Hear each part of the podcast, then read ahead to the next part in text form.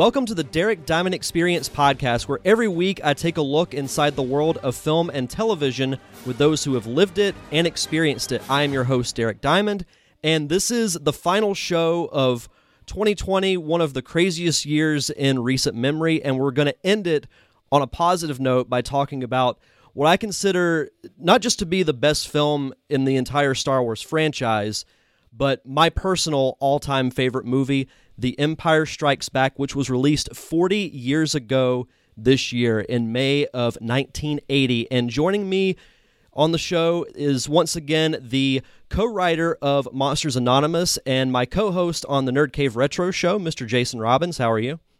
How you doing, Chewbacca?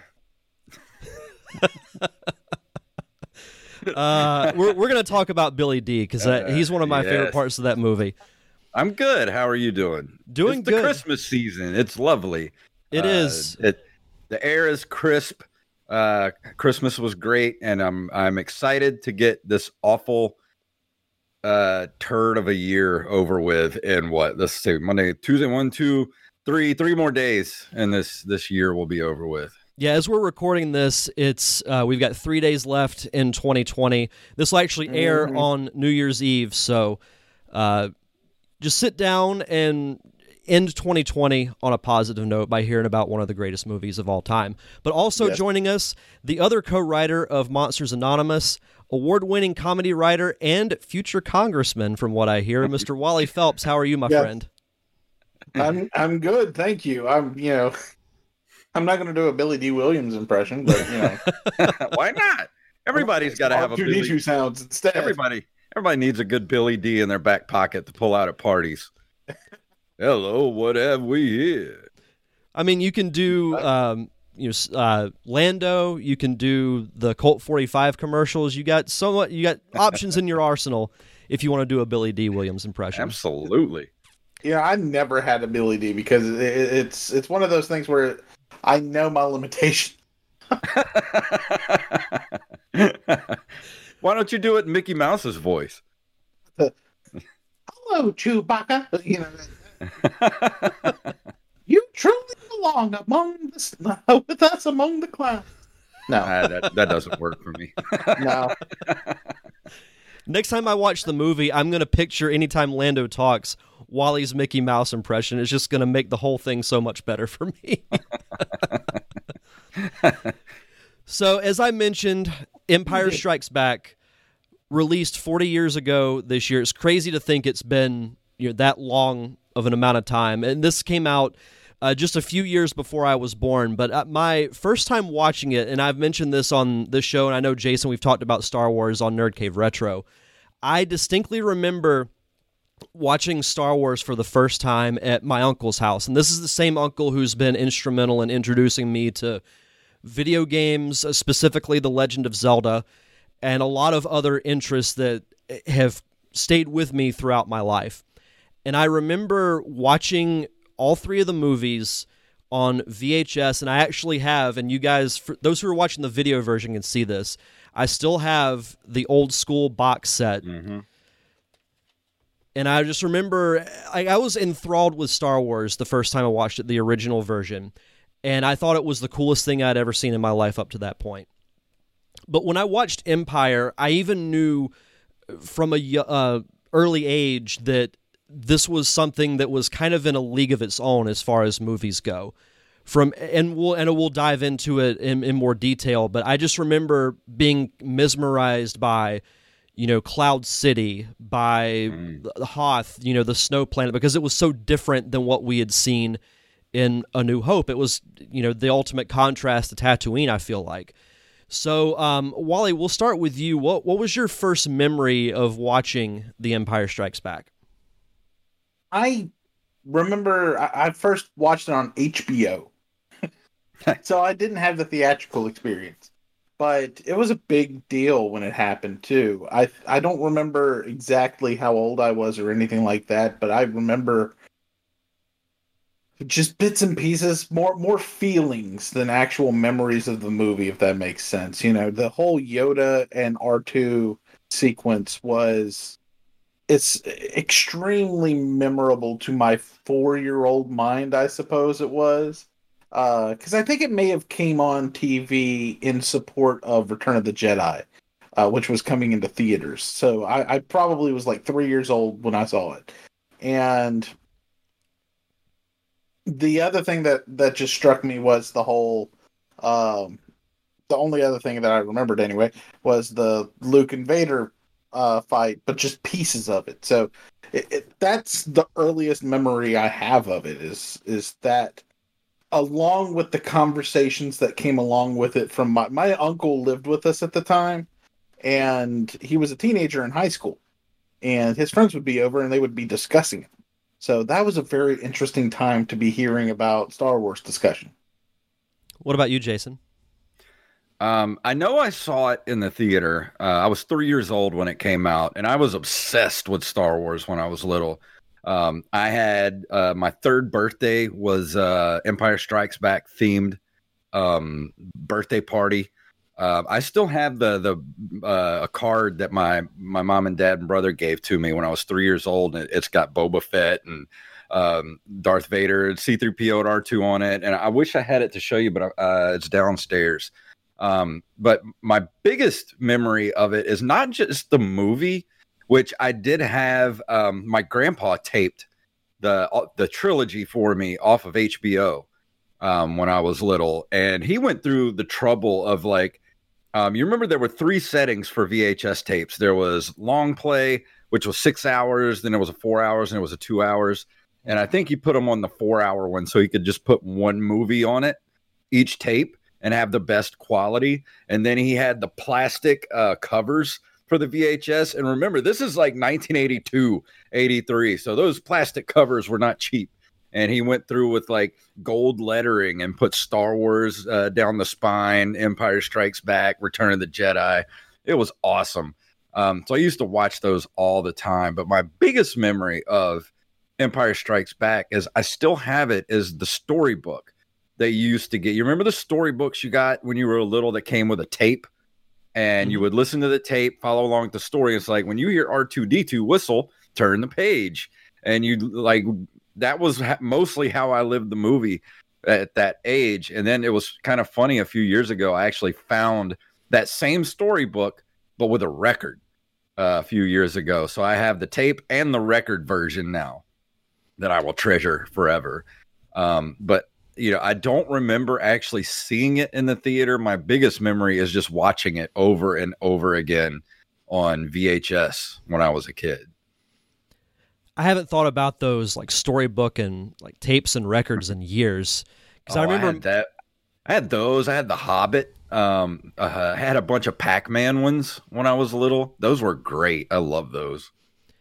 Yeah, my cousin had several of those, and I, I took advantage of listening to those whenever I would go over to her house. So mm-hmm. I haven't thought about those since I was a kid. Probably when I actually yeah. listened to them. But no, that that's really yeah. cool. And that what I think is in a way fascinating about Empire Strikes Back, and I can imagine, you know, leading up to its release with Star Wars, there weren't really any expectations because I mean it was something that had never been done before.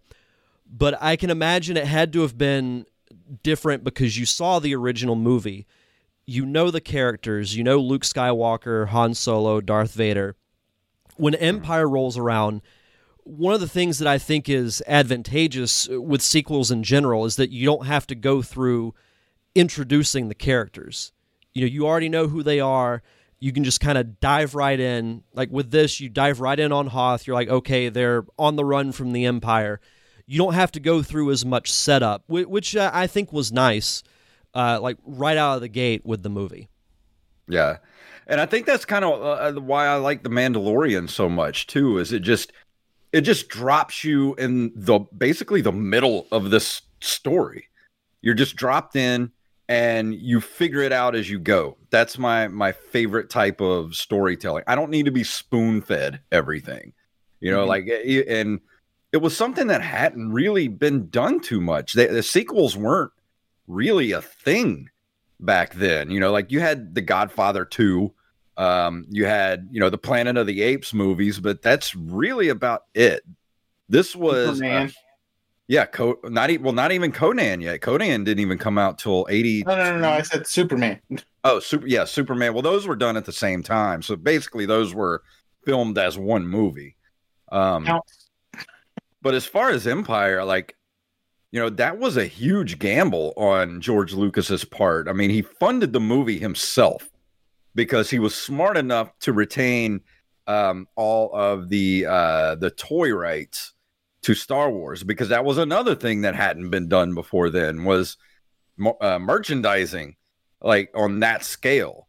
So he made all that money and he leveraged all that, you know, 30 million dollars to make this movie and usually sequels did not do well back then. Sequels were looked at as, you know, the lesser of the the the movies and uh, an, an interesting note um, you know, Splinter of the Mind's Eye was written at the same time as Star Wars or A New Hope because that was meant to be the sequel because George Lucas wanted, and it's a simpler story because George Lucas wanted something way more simple to to film as the second. That was going to be the second movie was Splinter of the Mind's Eye.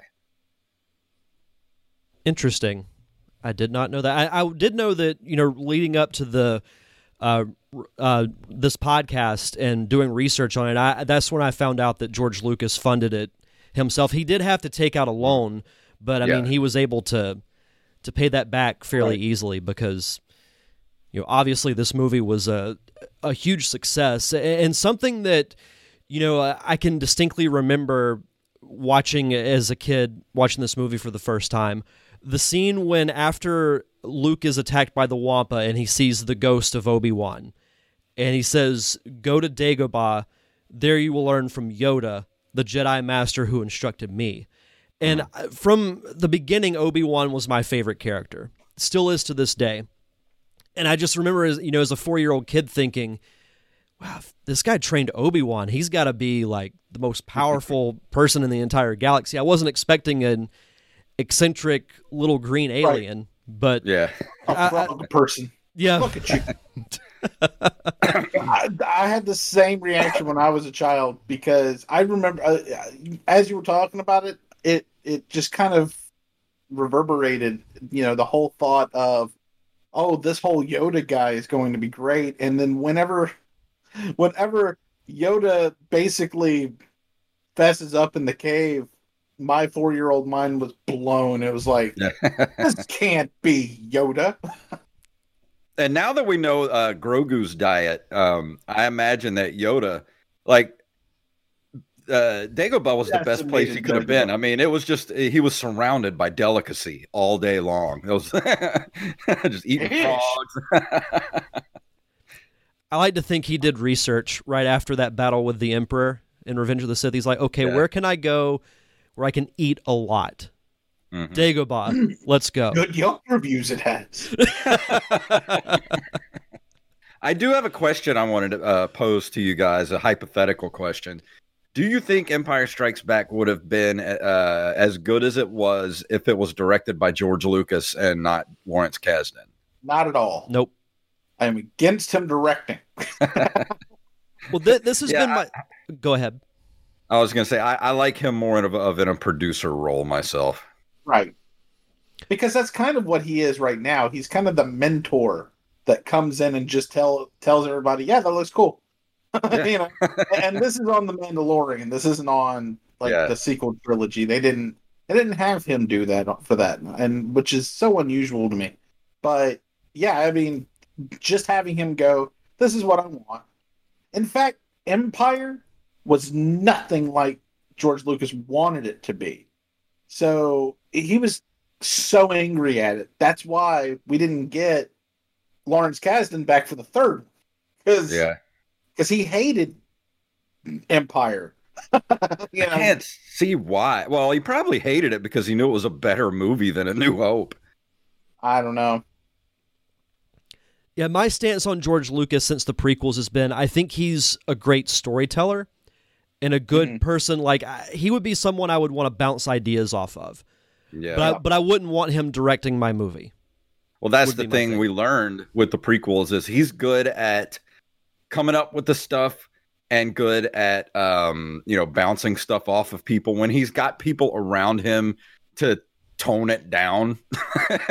but when he doesn't have George- anyone, t- you know, telling him, "No, George, that's not a good idea," that's when we get Jar Jar Binks. You know, Did Did you guys watch the uh the beginning the the documentary they have for the making of the Phantom Menace? yes, hmm That first screening where just the lights come up and he's like, "Well, we may have gone too far." I like the look on uh oh what's his name? The the producer of those the other producer, yeah, oh god, I can't remember his What's name, but his name? Yeah. just the look of horror on his face after that first screening.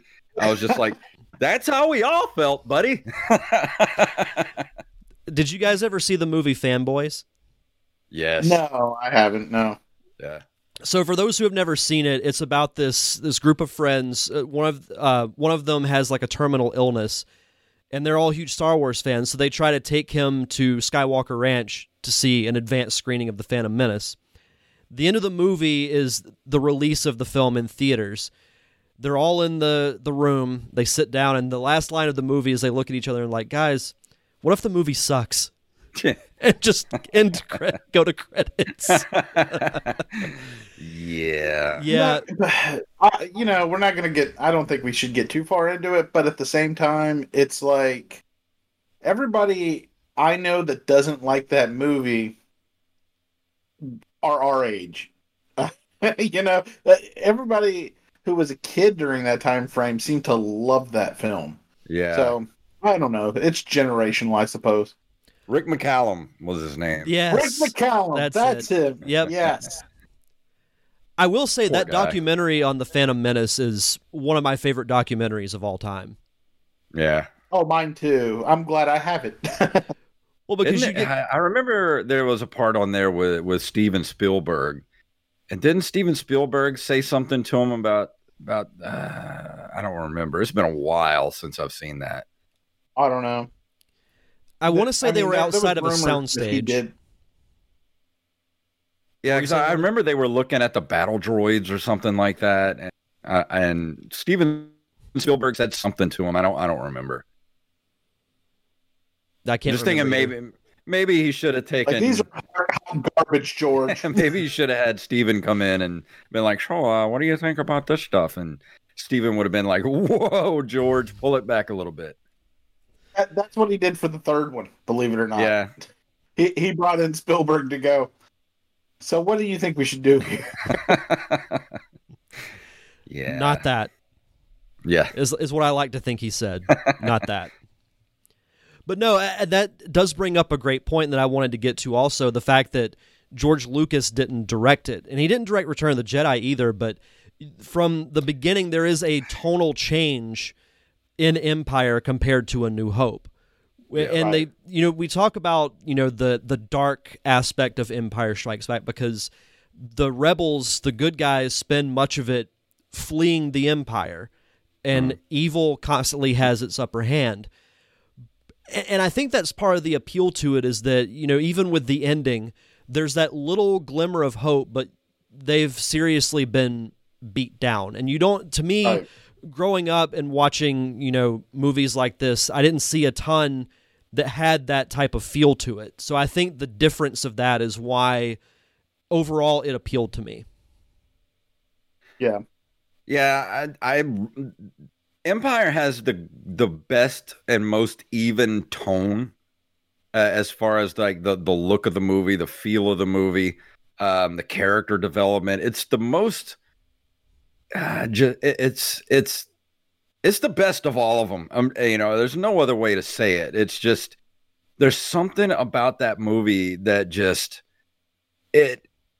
If, if not for Empire Strikes Back, I mean, as pe- much as people love a, a New Hope, if Empire Strikes Back would have failed or not been as good as it was, we wouldn't have, you know, Star Wars would have, I think, would have probably died right there. We probably probably would have never even gotten a third movie if I'm if Empire would have failed. And that's just my opinion. I mean, we may have gotten a third movie, but it wouldn't have been to the level of Return of the Jedi. I mean, it would have been a, back down to another six million dollar movie like A New Hope was. I mean, that's a possibility. I really, you know, the reason why George Lucas didn't direct this movie was because he was off producing another movie, uh, which uh, little art house film that he was really big on called Raiders of the Lost Ark, and as, as a result, the, during the making of the movie, he thought it was going to flop. Um, so the third movie, I don't think would be as I think they would have made it. I think he he just would have basically remade the first one. yeah. you know, to because hey, I guess they want more of the same. Well, I mean, there there all have always been those rumors about Return of the Jedi. Pretty much the same rumors that have swirled about um, Poltergeist, where Steven Spielberg was really the director of that film. Um, and the same goes with Return of the Jedi. You know, Richard Marquand had never uh, directed a, a, movie. I don't think at that point he was. Uh, he he had only done like commercials and stuff like that. I think, That's and so. bar- barely spoke English. and um, he came in and basically was like a puppet for for George. At least that's been the the running rumor for the past thirty five years. That's interesting. I did not know that. I'm looking it up right now. yeah, I'd yeah, never heard I, of that either. I don't think Richard Marquand had had uh, done any movies before Empire Strikes Back. He had done mostly commercials and stuff. I could be wrong, but you know, you can look that up and let me know if I'm full of crap. No, he did like two two movies before. Oh, what were they? Legacy and Birth of the Beatles.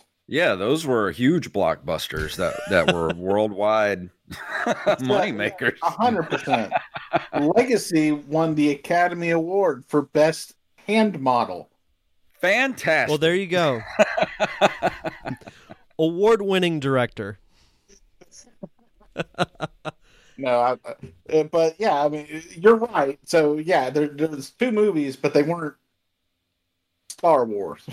yeah, I don't know. The, the the thing about Empire is, I mean, it starts off. I mean, right off the bat, you're going right into this weird ice planet where Luke is riding this furry lizard thing, and you're just like, what the hell is going on here? And then, of course, you get the Wampa attack, which I know you guys kind of, I know you wanted to go into that. Um, you know, and then soon after that, you know, Luke we, explains why He's got scars on his face because in real life he had crashed his Corvette and had to have facial reconstructive surgery.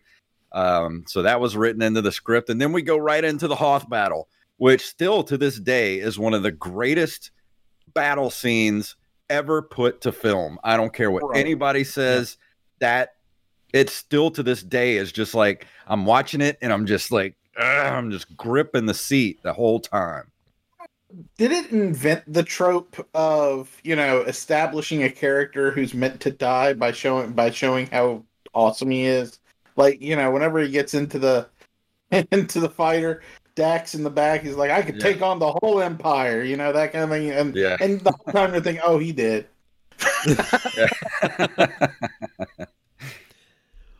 my favorite one of my favorite uh, moments from one of the family guy parodies when they parodied empire Dak says that, and then Luke slash Chris is like, "Oh, wait, really? Well, why don't you do that?" And everybody's like, "Yeah, Dak, go fight the Empire." So he, Dak gets in the speeder, flies up into space. He's got like ten star destroyers staring at him. He goes, "Hey, Empire, get ready to suck some Dak." One blaster, poof, speeders exploded. Fantastic. It's great. But yeah, I would also say that is also one of John Williams' best scores as far as like sequences that he's done in any of the Star Wars yeah. films. I love yeah. the Battle of Hoth music. It's like top five like Star Wars soundtrack bits for me. And that was another thing. I had the uh, the the album, the double album of the soundtrack when I was a kid, and you folded it open, and it had uh, like almost like a book in the middle, like a picture book of right. pages that you flipped, and it had pictures from the movie. And oh my god, that's still probably my favorite of all the soundtracks. Especially my favorite track, my favorite Star Wars track of all time is Bo- the Boba Fett's music.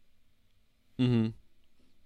whenever Boba Fett, every time they show Boba Fett on the screen, there's this real s- slow swell that's like dun dun dun dun dun, na, na, like that, and it's just it's so uh, ethereal and creepy, and just like it just that that music just makes me feel Star Wars, you know. I think everybody should close their eyes and rewind 15 seconds and close. Yes. eh, eh, because that sounded just like the London Symphony Orchestra. well, if I could play it through Discord, I would. But you know, I'm not gonna do that no, right no. So everyone Eric can pause. afford that Load- DMCA notice. Everyone pause the podcast, put on Empire Strikes Back, and sync Jason singing to the to the actual movie. YouTube, I would be a happy man. yes. That's actually not a bad idea. I really like I really like that. But uh, th- there I'll are just other perform the the score. score by Jason Robbins and the London Symphony Yes. Orchestra. That's what I'm talking about. But uh, there are other great uh, soundtrack bits in there too. You know, you mentioned the Boba Fett theme. It's also the first time we hear the Imperial March. Mhm. A lot of people Oh, still don't. They still don't think that. You know, they, they think that the Imperial March was introduced in the original movie, but no, it was The Empire Strikes Back. And the first Yeah, time you hear it is very is beginning. great too, because yeah, you hear that bum bum bum. You just see all the star destroyers flying, and then you cut to inside and you see the back of Vader's helmet, and you hear his breathing, and he's just kind of slowly looking around. And you're like, he's back. Yes. I mean that that whole soundtrack. I mean, you get the themes that are going to get carried throughout the rest of, you know, the movies. You've got Leia's theme. You got uh, uh Leia's theme, Luke's theme, Han. You got the Han and Leia theme. You got Yoda's theme. Yep. You've got you know the, the Imperial March. So those, The Force theme. yeah, the Force theme. You get all those. All those came from this movie. Like this was John Williams' seminal work. Just. Uh, like Praise. I'm gonna write the shit out of this movie. so good. Let's get these leitmotifs out here. And they're so good, you hear them in other movies. Like you go They're so to- good. I hear them when I see my boss walk by. Dun, dun, dun, dun. uh, but you listen to like Indiana Jones soundtrack and stuff, you hear bits of those themes being reused for other things. And it's John Williams knows what he's doing. The man is going to be like like Beethoven. They're going to be listening to to his works hundreds of years from now. You know? I agree. Yep. Also, the theme that when the Millennium Falcon's going through the asteroid field, the dun dun dun dun dun, dun gets me pumped up every time I think about it. As you did that, I just see Yeah. the, the you know Yeah. the, of the Millennium Falcon. Oh my god! When it goes when it goes good. in when it goes in between the two uh asteroids that are like almost hitting it and then uh tie fighters oh so good so good Just splice in 3PO. Ah!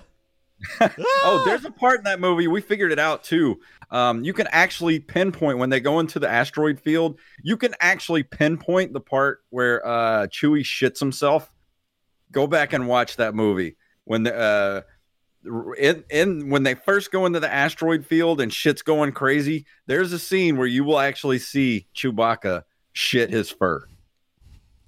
Really? Yeah. You're like, oh, there it is. Chewie gonna need to pull out the, the clippers after this one. Good thing the co-pilot seat doubles as a throne. yeah. Extra durable cushions. yeah. Poor Chewie.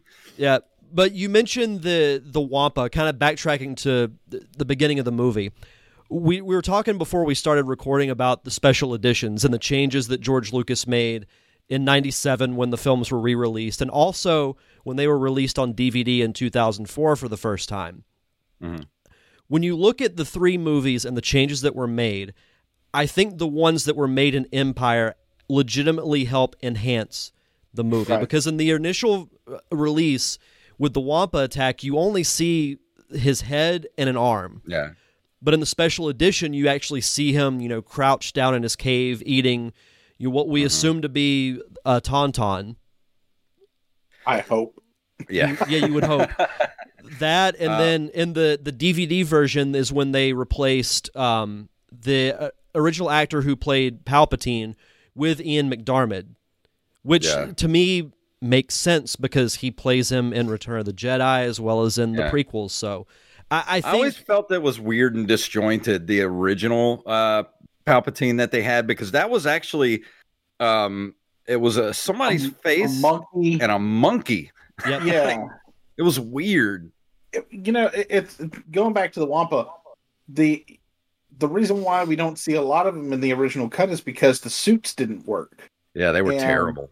uh, there was a whole subplot that was completely removed from it, where the Wampa uh, took its other Wampas and attacked Echo Base, and they were fighting the Wampas while the Empire was was bearing down on them. And Well, if you look closely in the part where um, Han Solo is going to get a tauntaun to go out for, to look for Luke, you see blood splattered up the side of the wall. right, That's because there was a scene that was supposed to be before that where a Wampa had gotten in and started slaughtering the tauntauns.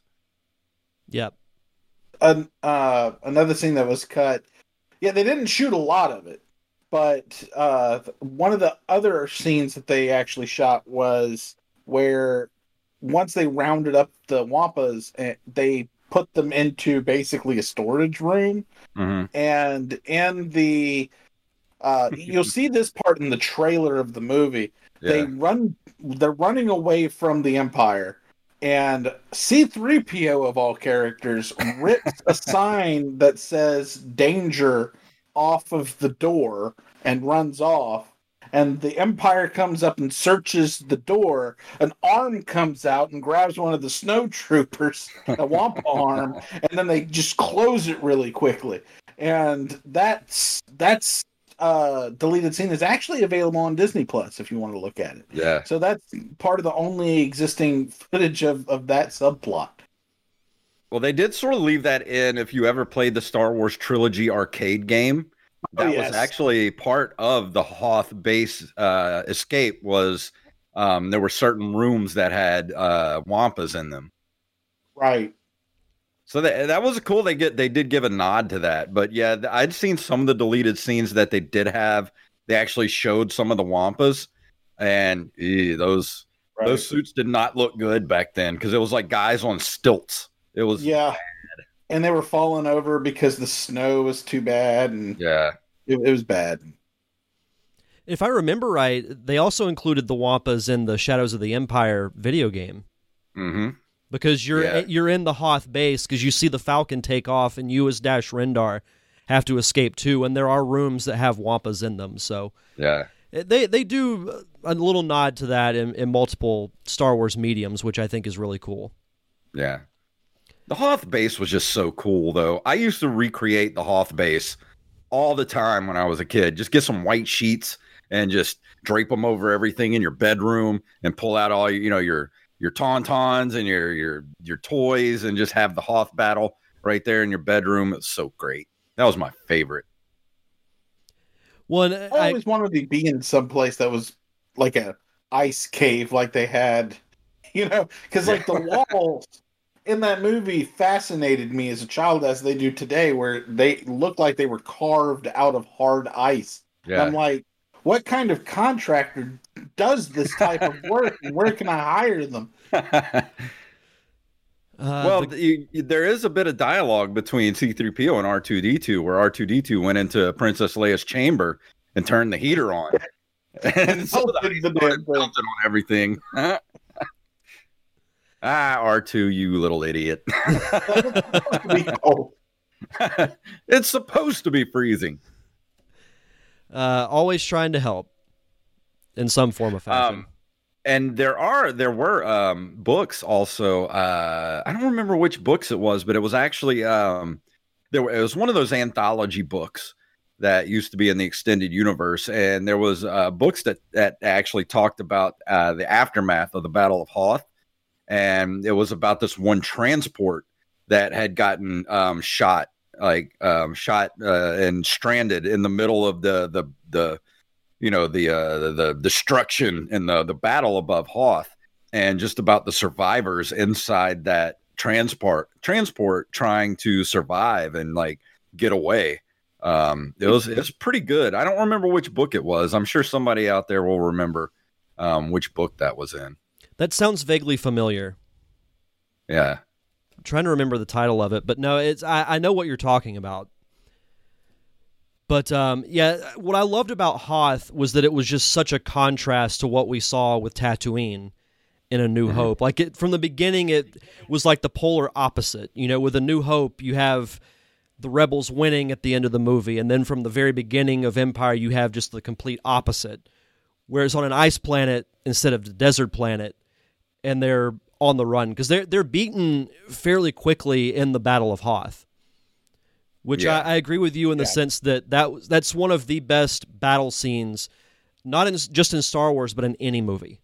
Yeah. Well, the whole thing about it is you feel the desperation Mhm. um, in those battles, especially you know the the the Falcon trying to get away from you know Darth Vader and the whole you know Han frozen in carbonite trying to get him back before Boba Fett leaves. Like the whole movie is just with with the exception of the the entire second act with you know Luke um, on on Dagobah. You, you know you get kind of that whew, get a few minutes to breathe. Like that movie is just nothing but oh shit, let's get away. We got to get out of here. We're about to get our asses. We are getting our asses kicked, Right. and that's you know that whole movie is just desperation, and you feel it like the way it's filmed, the way it's paced and edited, and you know it's it's damn near perfect movie. One of those movies where, you, you- as you're watching for the first time, you wonder how they're going to get out of this. Yeah, exactly. Yep. And the situation is that they don't. Yeah, they do not. well, the, Spoiler alert. well, Han and Leia had a little bit of a breather when they were in the the cave, Yeah, which I was like, holy shit. Whenever they were like, "Oh, this is no cave," and you fly, they mm-hmm. fly out, and it's this giant like space worm that's Yeah. living in an asteroid. I'm like, what?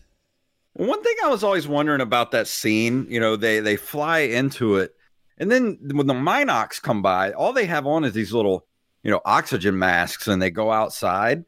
Wouldn't it still be a vacuum at that point? I, I, I don't know the science of space worms and asteroids, so I don't know. I mean, it had its mouth open the whole time. That is a good question, though. I've never It really thought about the the eth- the the logic of that. Yeah, that always bugged me. I, I, I have to ask like Neil deGrasse Tyson or something. Well, well, if anyone it's would a know, movie, Jason. If you Uh, could ask Neil deGrasse Tyson one thing, what would it be? Um, how did Han and Leia survive outside the ship inside of a giant space worm? I guarantee you open. you get other people to be like, "Yeah, how did that happen?" I would, because now I'm gonna. That's gonna bug me the rest of the night. I'm gonna be Yeah. like, how, "How did that happen?" Yeah, I'll send an email to the screenwriter. oh, that's right. He never mind. and then we get the cool one of the coolest scenes in any Star Wars movie, the um the reveal of the bounty hunters on the bridge of the Executor, and at first you see the the curled toes hanging ac- across the the edge, and it turns out to be Bossk. Which little no, little known trivia fact: the suit he's wearing is actually from a Doctor Who episode Mm-hmm. um, this flight suit. Um, and I always found Bossk to be absolutely, to this day, terrifying. I would not want that lizard dude after me. Between him and not getting a Bossk TV series. Wonder, Well, I- uh, wonder what? I said, I wonder why we don't get a Bossk TV series. Yeah, that would be cool. One of my From the ideas, perspective of the bounty. Yeah, w- an idea that I had thought of, if they were still doing like the the the Star Wars story films before Disney Plus came along and they switched to TV series, I would have loved to have seen the story of Boba Fett delivering Han Solo to Jabba as like a Quentin Tarantino style movie. And you get to see like IG88, Bossk, Dengar, all those bounty hunters you saw on the bridge of the Star Destroyer because you don't really see them in the movie after that, besides Yeah. Boba Fett. I think that would because that was my favorite part of Shadows of the Empire, uh, as far as reading like the graphic novel. That story was what Yeah. stood out to me, not the Dash Rendar stuff, but the Boba Fett stuff. Well, that would be cool to have like a, an anthology series, or you know, uh, like four, like each bounty hunter gets their own, you know, forty-five minute to an hour long episode telling their side of that story of you know trying to each of them trying to to get um uh, Han Solo and Carbonite because that's you know that's the bounty that Boba Fett was gonna re- like according to the extended universe back in the day that was the bounty he was going to retire on. Like that was he was going to retire after that bounty because Well, it was so huge. I did not know that. I did not either. Yeah. And then you I can do a final. that way. Then you can Oh, do I a final know. episode and be like, okay, this is what really happened. Yeah. Right. Like the end of Clue. Yeah, yeah. exactly. Like your your finer murder mystery stories. I always thought uh, Tales of, of, of the Bounty because I used to have the book, the EU book. I still have it as Tales of the Bounty Hunters. Mhm. Um, and I always thought that would make a really cool anthology style television show. Talking, ab- you know, each of those bounty hunters kind of gets their own little story to tell. I think that would be cool because those are cool characters to delve into. I mean, they look cool. They're bounty hunters. They already know that the Mandalorian works. I mean, why wouldn't we want to follow, you know, the adventures of 4-LOM and Zuckuss? I would. The Adventures of 4-LOM and Zuckuss. Yeah. Well, you know, with this Boba Fett series that's coming out, you could bring some of those bounty hunters back. Yeah. Ooh, I like that. Because it's not long after the la- the Return of the Jedi. Yeah.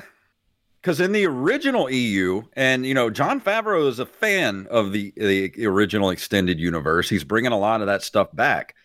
Dengar is the one who actually found Boba Fett um, in the desert after he had escaped the Sarlacc and nursed him back to health. I didn't know that either. Mhm. And they became good friends after that. Well, you you They have could do. friendship bracelets. Yeah. I mean, you you could do a, an adaptation similar to that. Like it doesn't have to be Dengar, but you can have one of the other bounty hunters find him, and then you can tell through flashbacks. Like you can see how Boba Fett survived the Sarlacc. You can see yeah.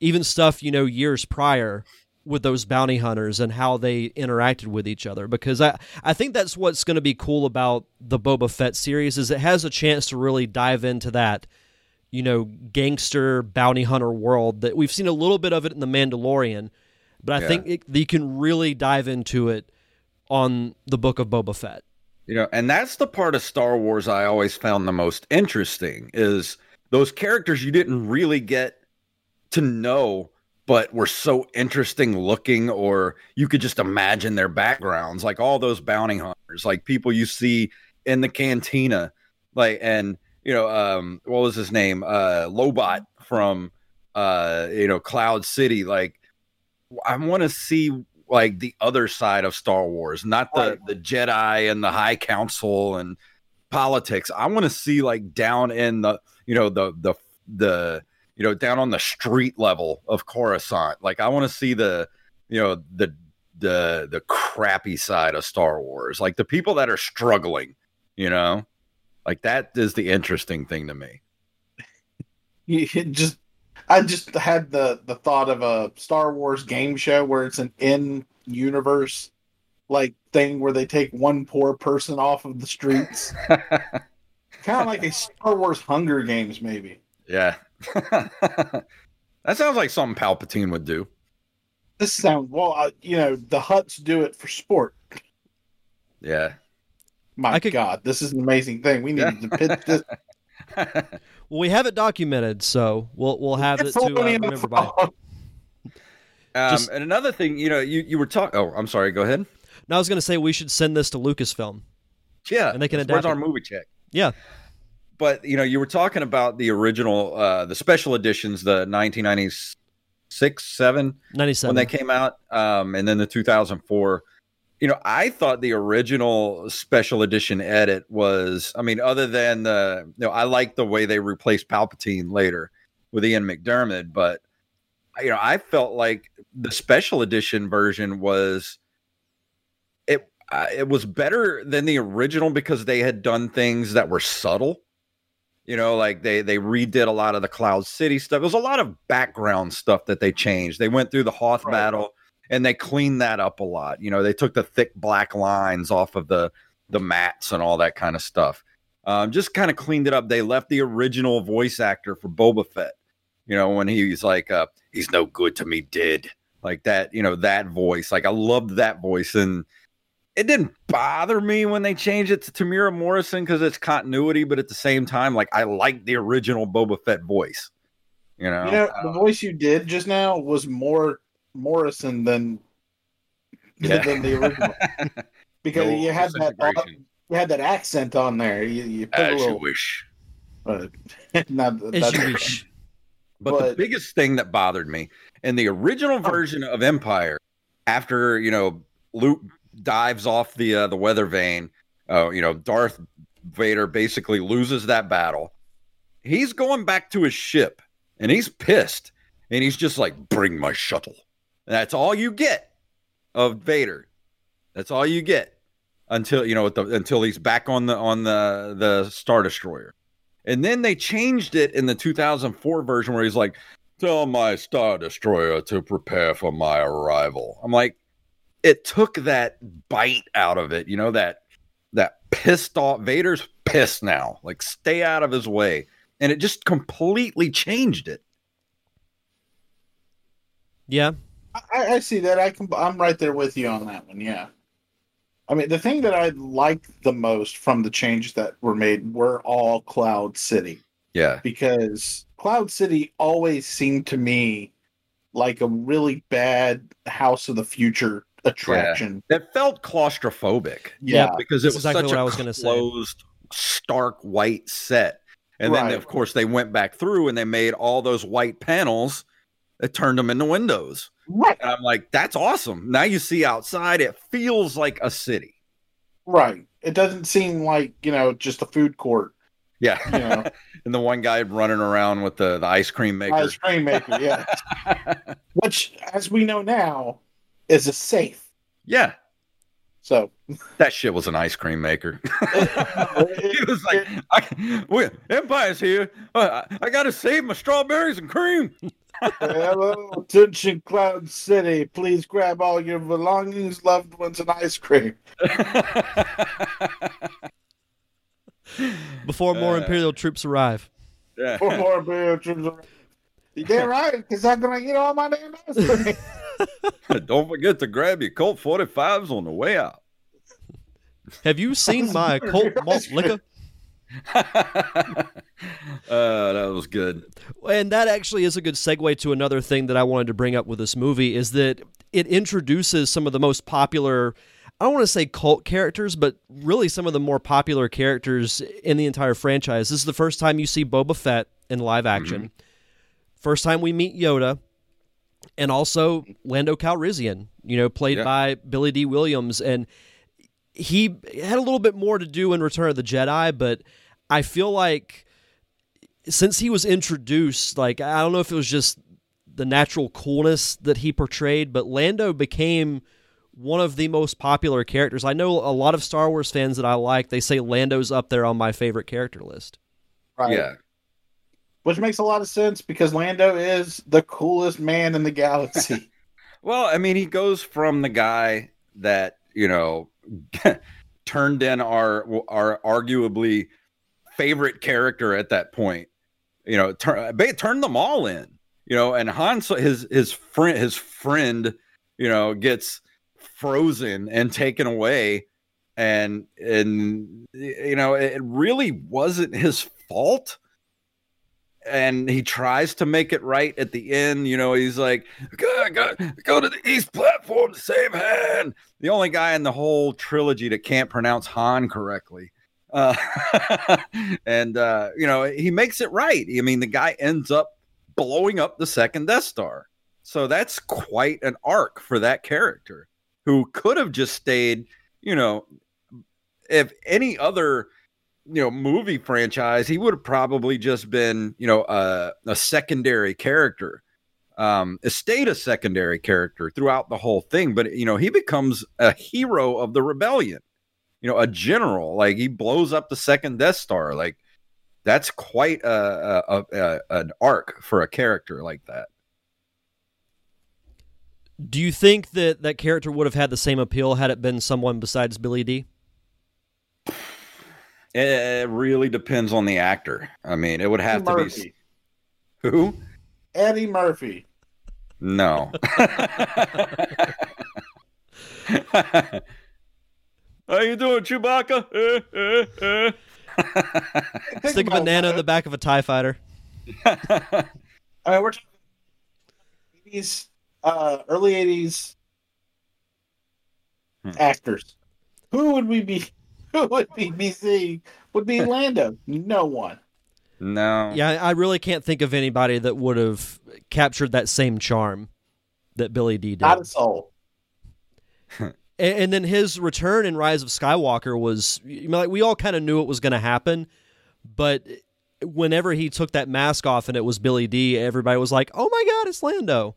You know, it, it would have made it would have made so much more sense for him to be in The Last Jedi as the code breaker. Oh, 100%. It would have made so much more sense. Well, even and if, introduce that character back in. I mean, uh, missed opportunities. Man. So, are you talking about him replacing Benicio del Toro? Yeah, because well, he he had no point in in that movie, none whatsoever. There's no point in him being in that movie. We never see him again. True. I think that's true. I think you could have even had him be the original person that uh, Finn and Rose were looking for. You know, the guy with the white jacket right. with the flower on it. Like that could have been yeah. Lando, and it could have just been like a little. It would have been fan service, but I still think right. it would have been a really cool moment.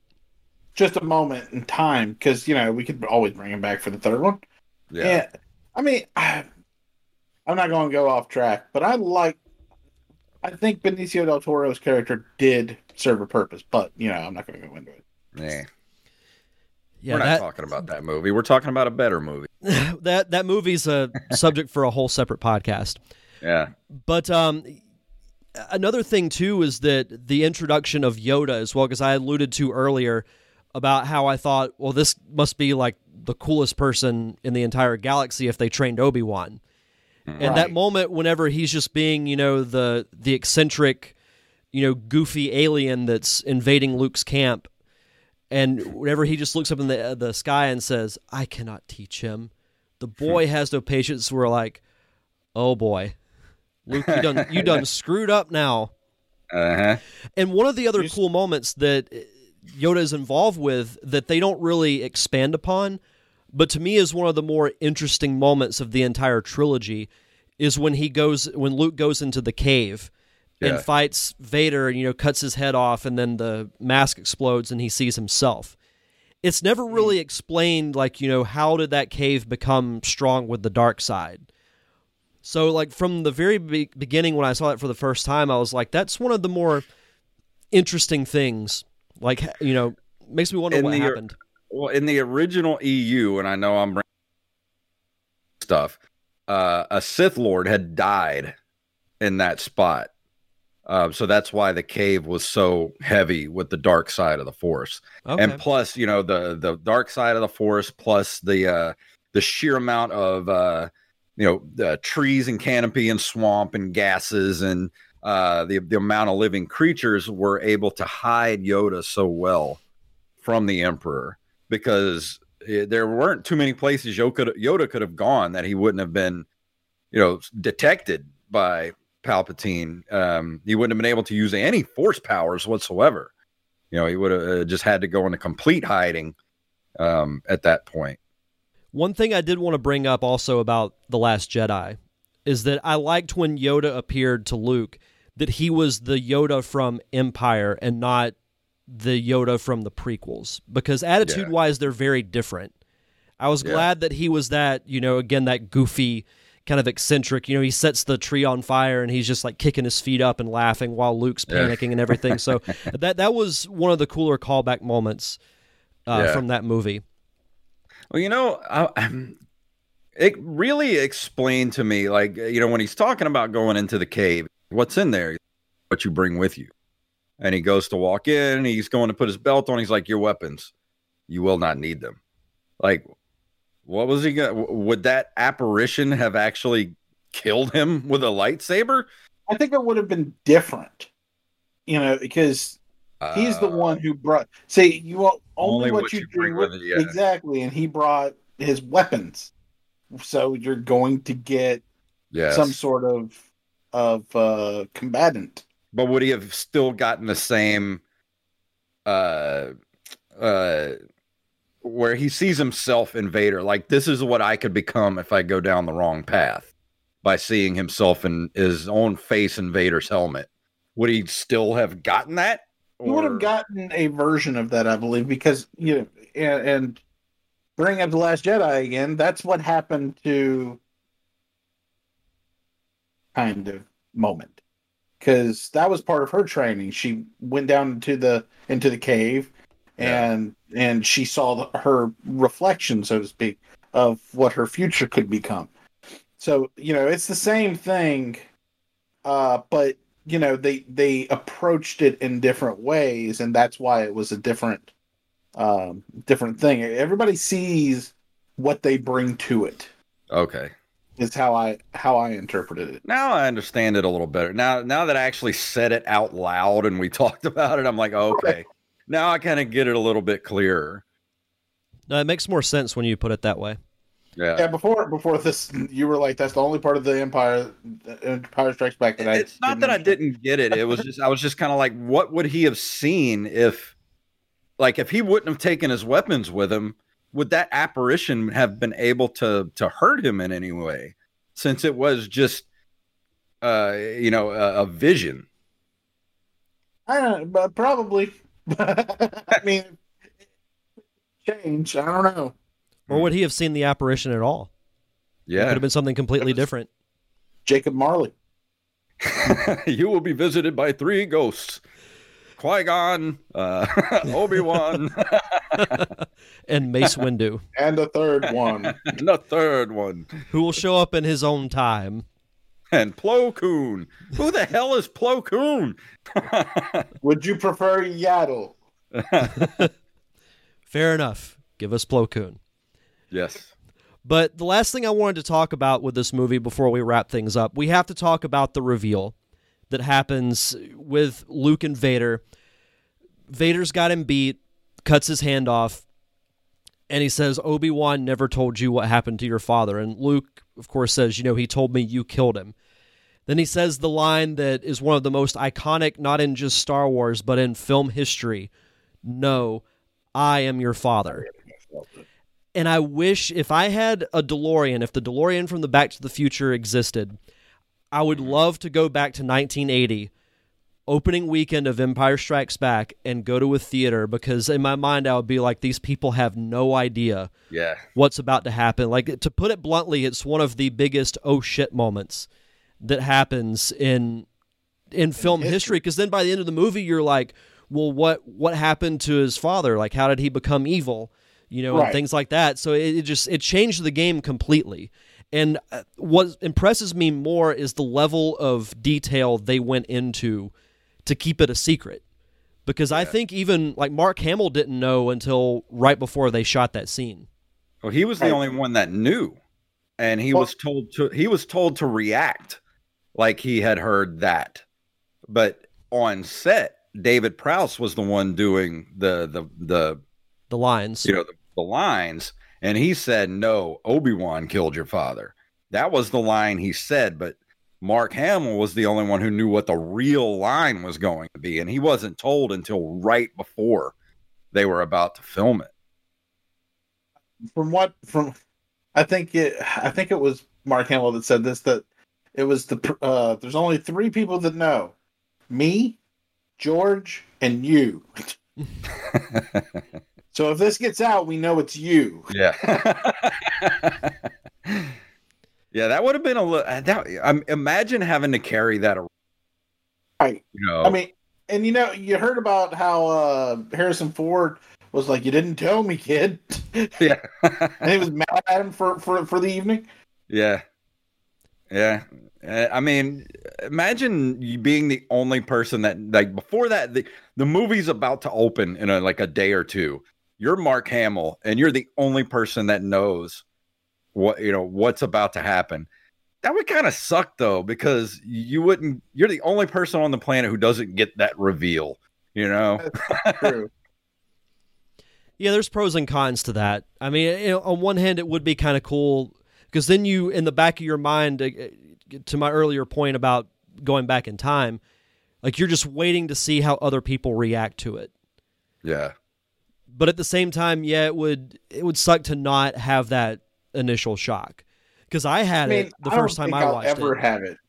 Uh, you know, I wish I could go back and have that again. You know, Yes. Yeah, it's one of those moments when you've seen a movie and you're like, God, I wish I could watch that again for the first time. yeah, And you know, and to your point, I would love to go back in ni- to 1980 and buy a ticket for every showing on that weekend.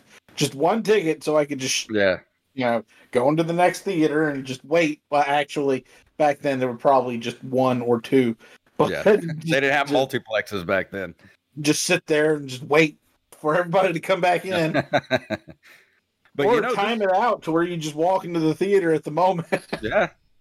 Well, this movie actually has my favorite line of all the Star. One of my favorite lines of in cinema history. Um, when uh, Luke and Vader are about to face off, you know, in the the the carbon freezing room, and Darth Vader, you hear you hear the breathing. Luke turns around and looks, and he says, "The Force is with you, young Skywalker, but you are not a Jedi yet." Just that line, you're like, Luke's about to get his ass kicked, is what's about to happen. Well, and it has I one of the love it. coolest visuals too, because when they start to fight, you just see their Yeah. silhouettes and you see the sabers ignite. And there's that iconic shot of Luke holding his saber, you know, with two hands, and Vader's just holding it with the one, like, yeah, Mm-hmm. you're you're nothing, kid.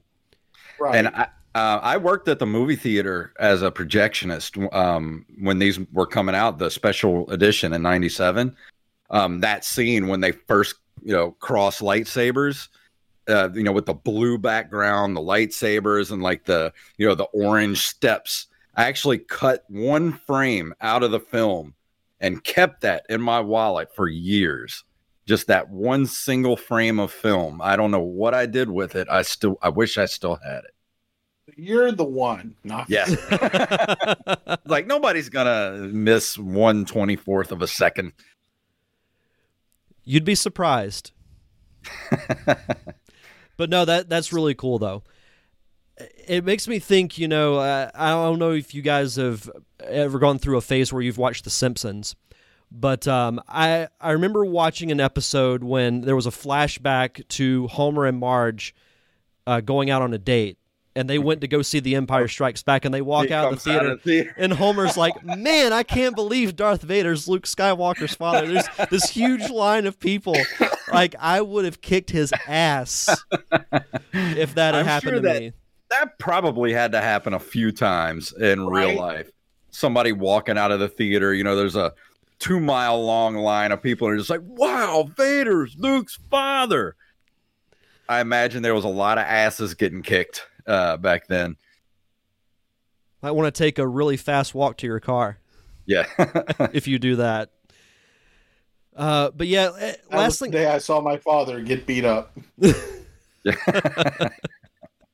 and then you get that fantastic final shot of them and the you know the medical ship looking out the window and you know in, in the in the book the the uh, novel novelization of empire strikes back you know they're looking down on a galaxy and you know what had happened was the rebels had nowhere to go so basically they just went outside the solar system um, and were just so far away from the actual galaxy they could look down upon it.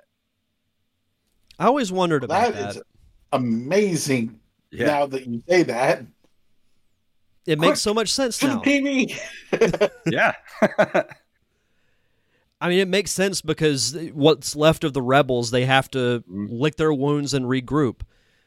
So yeah, it would make sense for them to just leave the entire galaxy. yeah. Like, where do you go? Like, you've got nowhere you can go at that point. Yeah. That is a really great ending shot though. With Right, them just like, the- you know, looking and you see the galaxy in the Um, background. You see the Falcon take off, and it's like going towards the, you know, the the galaxy, and you and you know, uh, there goes Chewie and Lando to see what they can do about Han, and you know, there's Luke with you know a brand new mechanical hand, and R two D two and C three PO have gotten a, a nice shine by the end of that one, and you know, they're just kind of like, ah, man, we just got our asses handed to us. What are we gonna do now? so that didn't go as planned. What's the next step? What's plan B? You know that guy in the black suit, Darth Vader? He's my dad. How fucked up is that? you know, I mean, of all the people in the galaxy, why is he got to be my dad? I would just I think I would just go into a room by myself and be like, you know what? I'm gonna need a minute. And then the only hot chick in the universe is your sister. I Yeah. mean, come on, man. Being Luke Skywalker sucks. You're the only person here that's in my demographic. This is an outrage. I mean, Mon Mothma's cool, but she's o- she's old. A little bit out of my age range. yeah, had I hear get a Twi'lek. rumors about the kind of stuff she's into. Could get a Twi'lek, but they have those weird head things, and you know, could, could get a Mon Calamarian, but they stink like fish. You can't understand what they're saying with their Yeah. wrist. Hey, got the big bug eyes. They got now we got the frog lady. I mean, where are the human chicks, man? Where are the human chicks at? I mean, Wookiees, they're all right. Little hairy, but you know, Uh, just it remember, makes you wonder. D- does Chewbacca have six nipples? I don't Never know. wondered that. Thank you. They should have addressed that in the holiday special. It would have made it more Yeah. interesting. Should have shaved him down. Had like six nipples on his Oh chest my and stomach. god! How gross would that be? Now I'm just picturing a short of Luke Skywalker doing sci-fi speed dating. We have gone Star down Wars a universe. dark path, gentlemen. We have. well, on a on a lighter note, I want to last thing I want to ask you guys before we get out of here. What do you think is the legacy of The Empire Strikes Back? Wally, we'll start with you. you know, The Empire Strikes Back is probably the beginning of the blockbuster sequel. You Mhm. know, the the the franchise of because before that, yes, there had been sequels, but not for anything like this. You know, I, I'm, I'm I'm struggling to think of any that that had come out that were like I can't even think of any horror movie sequels before that. Before Uh, 1980. The Exorcist had sequels. Did The Exorcist 2 come out before 1980? I think so. Because Exorcist 1 was in 73 or 74. I think the second one was like 78. Hold on a second. Hey, Google. when did The Exorcist 2 come out? Cameo by Google. of America, Exorcist 2. The Heretic came out in June 17th, 1977. So Ah. 77, same Of year as. Star Wars, interestingly enough. Only a month later. Hmm. Yeah. Hmm. when did Jaws 2 come out? Was that like 81 or 82? Come out. America, Jaws 2 came out in June 16th, 1978. Ah, 1978. I went into a coughing fit. I started laughing so hard. Ah, This podcast is brought to you by Google. yeah. Oh man, Very handy. I gotta be Yeah. honest. It's not bad. yeah. So whenever I have to spell something, That I mean, perfect. Yeah. But uh, but you know, uh, as far as this lasting uh legacy, I mean, like I said, I think it it, it brought in those sequels. Um, I believe that the of course we have the merchandising, franchising. The, I mean, I don't know if all these are good things or not. Merchandising, merchandising. Merchandising. I mean, it honestly was probably more of a commodity thing as an art, other than an artistic endeavor, to be frank about it. But at the same time, it was super. It's, it was really good and it was successful. And, uh, you know, even though the critics of the time did not enjoy the film, uh, I think that is also something that is bleeding over to today.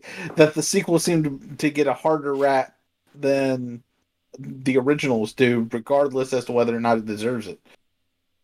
Hmm. What about you, Jason? um, I, th- I personally, uh, I feel like uh, not only you know definitely what Wally said as far as the sequel thing goes, kind of set the the standard for for you know sequels, but um, I really feel like not only for science fiction but fantasy as well, kind of set the tone for you know the genre after that movie. I mean, you look at the movies that came out in the '80s, like you know not only Indiana Jones, but you had movies like Blade Runner and Terminator, um, you know, uh, Aliens, like all the sci cool sci-fi stuff and fantasy stuff, like Conan coming out, out like they have that sort of dark but fantasy tone about them that Right. Empire kind of started, and I think still kind of holds to this day because I feel like Empire Strikes Back is kind of the gold standard for you know sci-fi to where you can actually have you know heartfelt moments and tension and you know laughter and silly moments and a love story. Like it did all those things so well that it's like it's definitely it's the gold standard for uh, science fiction and fantasy movies You know, uh, uh, something that I didn't bring up that you you reminded me of is the fact that The Empire Strikes Back is kind of one of those benchmarks that you can say to somebody and they'll know exactly what you mean. For example, this episode of this TV show is like The Empire Strikes Back the way it ends. yeah So, so I say that, and you're like, "Oh no," and it's not like uh, it's a bad "oh no." It's like, "Oh no, what happened to the characters that I Yeah. so much?"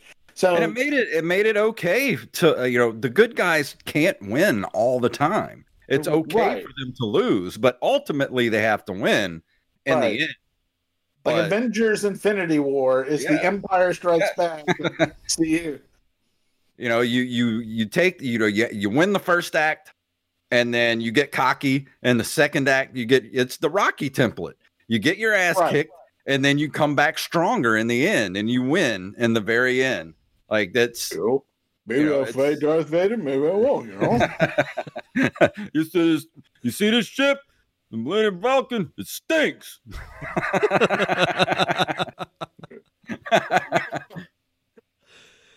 Uh, that's what great. Wally's saying. Uh, but yeah, that's that's pretty much it. When you go back and you think about the way that movie was written and directed, it's telling a love story. It's telling a hero's journey tale. It's telling, uh, you know, it's telling us that the good guys are getting their ass kicked, but it's to be okay. You know, it's okay. Um, it tells, uh, like, what else am I missing? It- it's, you know, it's great battle scenes and like you get all this stuff in one movie and it tells everything perfect. And then the character development in that movie is really what makes what we what we as the fans brought forward.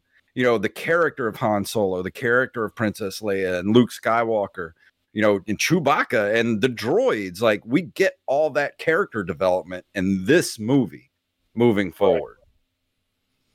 That's exactly what I was going to say. I think it set the standard for storytelling when it comes Mhm. to film because you have all these different elements. And I think also the fact that when you think of trilogies, you think of the beginning, how the story is set up, and then you think of the ending. And I feel like oftentimes the middle act can kind of get lost in the shuffle.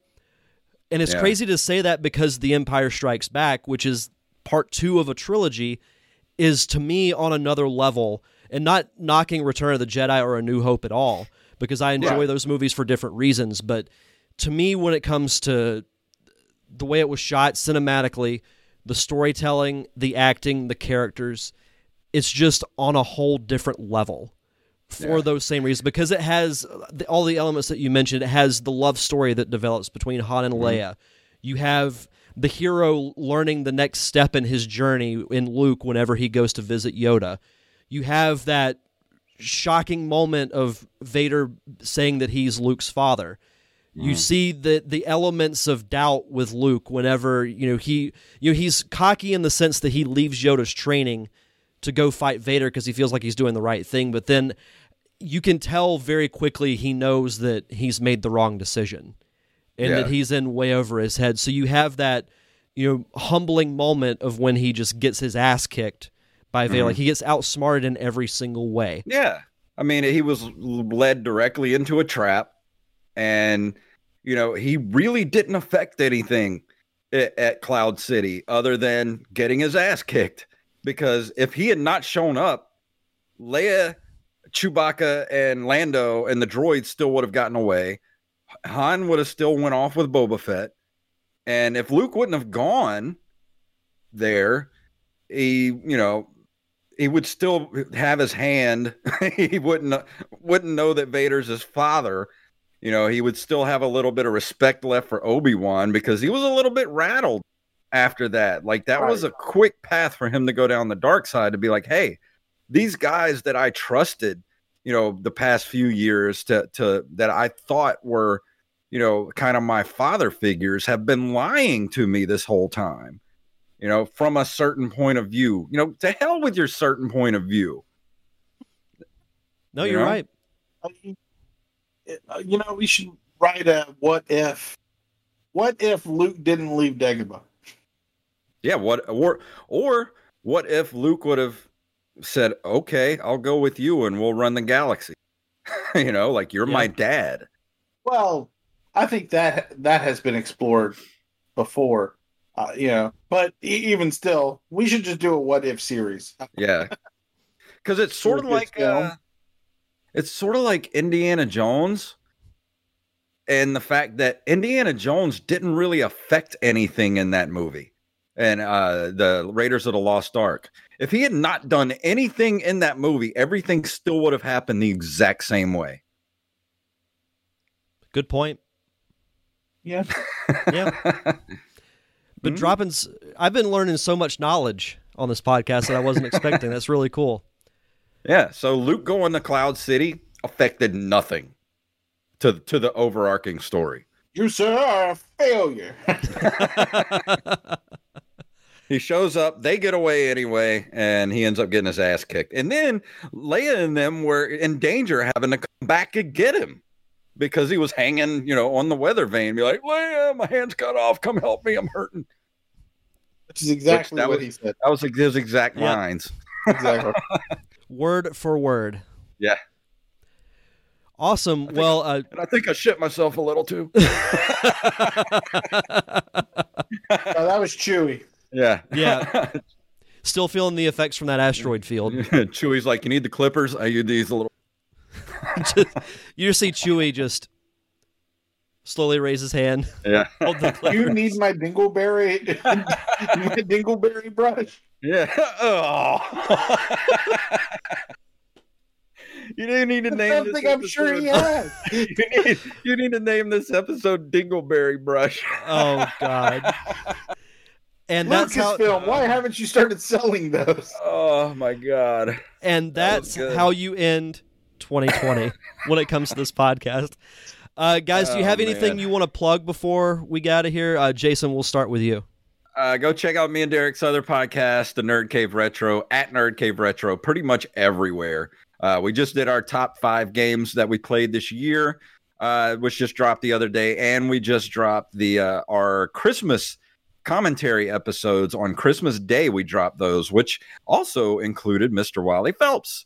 We did an episode of the Christmas episode of Real Ghostbusters and um, called Xmas Marks the Spot And we did a, uh, creator. Yeah, and we did uh, Batman the animated series, uh, Christmas with the Joker. Uh, did commentaries for those, which is a very good, very fun episode. So go check Mark that out. Hamill connection. Yes. Yes. So at Nerd Cave Retro, everywhere fine podcasts are given away for free. Mr. Phelps. Uh, just my socials at the real big wall in most places. Uh, if you go to uh, my Twitter feed, I apologize for how crass I am. Um, not really. I'm fine with it. Uh, you can get over it. Uh, my YouTube page is me playing video games poorly. So if you go to the real big wall there, uh, you'll see uh, me my playthrough of Miles Morales. You'll see me playing Fortnite. Uh, it's uh, tons of fun. If you don't change your Twitter handle to Dingleberry Brush for at least a day, I will be so disappointed in you. I- I'll just change the name. I'm not going to change the whole. No, I'll not do it just right just the name Dingleberry Brush. I'm, I'm gonna do it right now. oh, that's so Uh, good. I can't wait. Well, guys, thank you so much. This was awesome, and this was, uh, I think, a really fun way to uh, wrap up the year. Uh, Yes, I know 2020 has been kind of crazy, so I wanted to end it, you know, talking about one of the best movies ever made. Just have a fun discussion about it. So, uh, thank you guys. Uh, Happy New Year, and hopefully, uh, 2021 will be better than this year. Yes. Happy New Year, everyone. Thanks for having me on. Happy. New Year's. Happy New Year. Merry New Year. Would you like some beef jerky? and if you want to follow this show on social media, I'm on Facebook, Twitter, and Instagram at D Diamond Podcast. If you want to subscribe to the show, it's available anywhere you get your podcast. Just search for the Derek Diamond Experience. If you want to check out my Patreon, I'm at patreon.com slash D Diamond Podcast. And also thank you to my close friends, the Unicorn Wranglers, for providing the theme music for the podcast. You can check out all their music on Apple Music, Google Play, and Spotify. That's going to do it for this week's show. So enjoy the rest of your week. Have a safe and fun New Year's weekend. And we'll see you guys back here next week for another fun episode of the Derek Diamond Experience.